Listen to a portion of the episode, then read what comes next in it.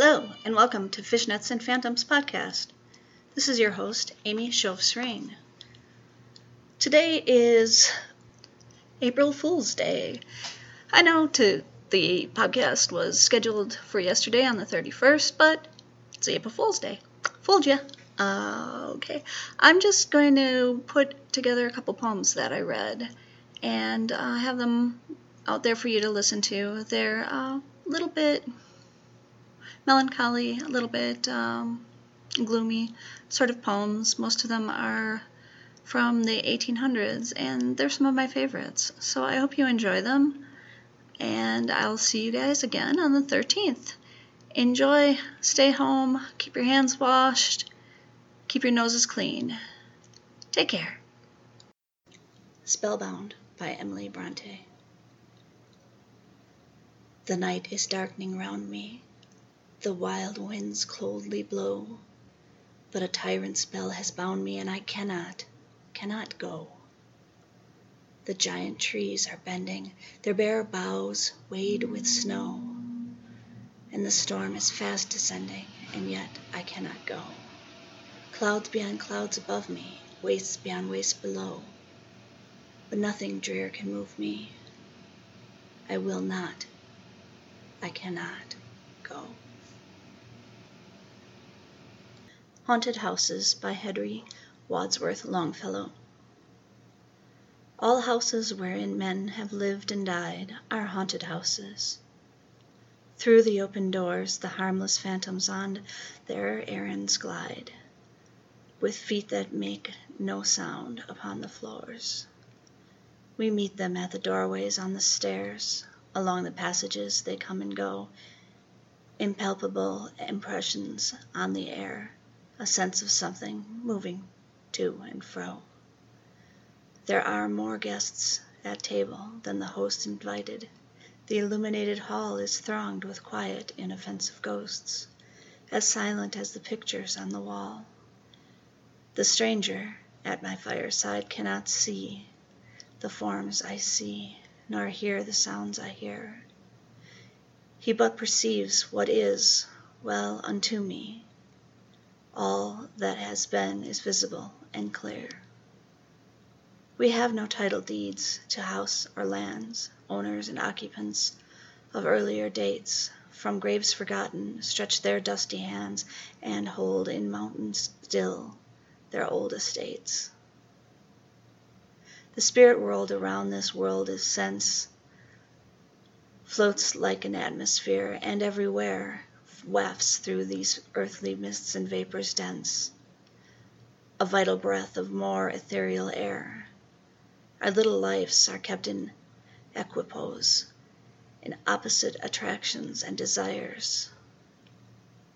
The struggle of the instinct that enjoys, and the more noble instinct that aspires. These perturbations in this perpetual jar of earthly wants and aspirations high comes from the influence of an unseen star, an undiscovered planet of our sky, and as the moon from some dark gate of cloud throws o'er the sea a floating bridge of light, across whose trembling planks our fancies crowd into the realm of mystery and night. So from the world of spirits there descends a bridge of light, connecting it with this, o'er whose unsteady floor that sways and bends wander our thoughts above the dark abyss. Her Strong Enchantments Failing by Alfred Edward Housman. Her strong enchantments failing, her towers of fear in wreck, her limbecks stride of poisons, and the knife at her neck. The Queen of Air in darkness begins to shrill and cry, O young man, O my slayer, tomorrow you shall die. O Queen of Air in darkness, I think 'tis true you say, and I shall die tomorrow, but you shall die today. The Raven by Edgar Allan Poe Once upon a midnight dreary, While I pondered, weak and weary, Over many a quaint and curious Volume of forgotten lore, While I nodded, nearly napping, Suddenly there came a tapping, As some one gently rapping, rapping On my chamber door. "'Tis a visitor," I muttered, "Tapping on my chamber door. Only this, and nothing more."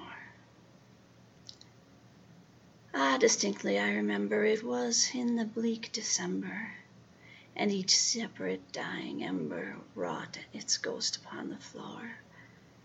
Eagerly I wished the morrow, Vainly I had sought to borrow From my books a surcease of sorrow, Sorrow for the lost Lenore. For the rare and radiant maiden Whom the angels name Lenore, Nameless here for evermore.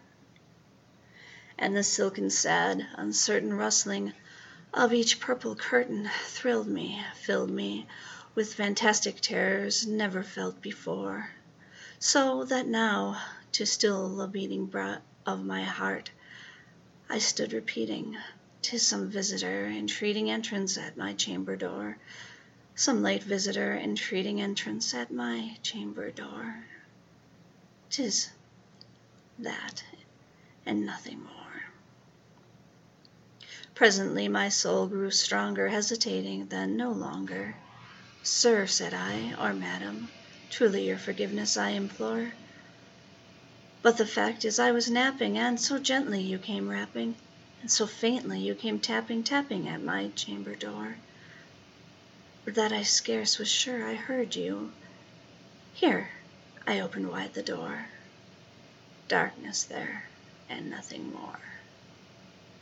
Deep into that darkness peering, long I stood there wondering, fearing, doubting, dreaming dreams no mortal ever dared to dream before. But the silence wasn't broken, and the stillness gave no token, and the only word there spoken was that whispered word, Lenore? This I whispered, and an echo murmured back The word Lenore. Merely this, and nothing more. Back into the chamber turning, All my soul within me burning, Soon again I heard the tapping Somewhat louder than before. "Surely," said I, "surely this is something At my window lattice. Let me see, then, What threat it is, and this mysterious thing explore. Let my heart be still a moment, and this mystery explore till the wind. Tis the wind and nothing more. Open here I flung the shutter, then, when with many a flirt and flutter there stepped a stately raven of the saintly days of yore. Not the least subsistence made he, not the minute stop or stayed he, But with mien of lord or lady Perched upon my chamber door, Perched upon a bust of Pallas Just above my chamber door, Perched and sat, and nothing more. Then this ebony bird beguiling My sad fancy into smiling, By the craven stern decorum Of the countenance it wore, Though thy chest be shorn shaven, Thou, I said, art sure no craven, Ghastly grim and ancient raven, Wandering from the nightly shore, Tell me what thy lordly name is On the night's Plutonian shore? Quoth the raven, Nevermore. Much I marvelled this ungainly fowl To hear discourse so plainly though its answer little meaning, little relevancy bore. For we cannot help agreeing that no living human being ever yet was blessed with seeing bird above his chamber door, bird or beast upon the sculptured bust above this chamber door, with such a name as Nevermore. But the raven sitting lonely on the placid bust spoke only that one word, as if his soul is in that one word he did output. Nothing farther than he uttered, not a feather than he fluttered, till I scarcely more than muttered, Other friends have flown before on the morrow, he will leave me as my hopes have flown before. Then the bird said, Nevermore. Startled at the stillness broken by reply so aptly spoken, Doubtless, said I, what it utters is only stock and store Caught from some unhappy master, whom unmerciful disaster Followed fast and followed faster, till his songs and burden bore, Till the dirges of his hope that melancholy burden bore, Of never, nevermore. But the raven still beguiling all my fancy into smiling, Straight I wheeled a cushioned seat in front of the bird and destined door. Then upon that velvet sinking I betook myself to linking Fancy upon fancy, into thinking What this ominous bird of yore, What this grim, ungainly, ghastly, Gaunt and ominous bird of yore Meant by creaking Nevermore. This I sat engaging in guessing, But no syllable expressing To the fowl whose fiery eyes now burned into my bosom's core. This and more I sat divining, with my head at ease reclining On the cushion's velvet lining that happened that lamplight gloated o'er, But whose velvet violet lining with the lamplight glowing over, Shall press, she shall press, ah, nevermore. Then methought the air grew denser, Perfumed from an unseen censer, Swung by a seraphim, whose footfalls tinkled on the tufted floor. Wretch! I cried, thy God has lent thee by these angels he hath sent thee Respite, respite, and nepenthe from my memories of Lenore. Quaff, oh quaff this kind nepenthe, and forget this lost Lenore. Quoth the raven, Nevermore. Prophet, said I, thing of evil, prophet still, if bird or devil, whether tempter sent, or whether tempest tossed thee ashore, Desolate yet undaunted, on this desert land enchanted, On this home by horror haunted, tell me truly, I implore, Is there, is there balm in Gilead? Tell me, tell me, I implore. Quoth the raven, Nevermore. Prophet, said I, thing of evil, prophet still, if bird or devil, By thy heaven that bends above us, by that God we both adore, Tell this sorrow, with sorrow laden, if within the distant Aidenn It shall clasp a sainted maiden, whom the angels named Lenore, Clasp a rare and radiant maiden, whom the angels named Lenore. Quoth the raven, Nevermore.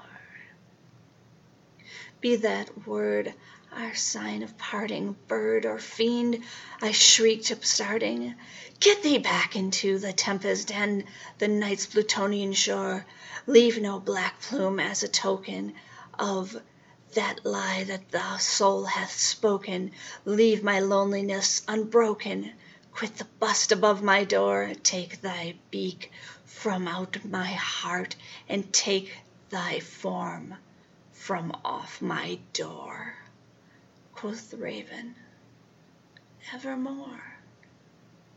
And the raven, never flitting, Still is sitting, still is sitting, On the pallid bust of Pallas just above my chamber door. His eyes have all the seeming of a demon's that is dreaming, and the lamplight o'er him streaming Throws his shadow upon the floor, and my soul from out that shadow lies floating on the door shall be lifted nevermore.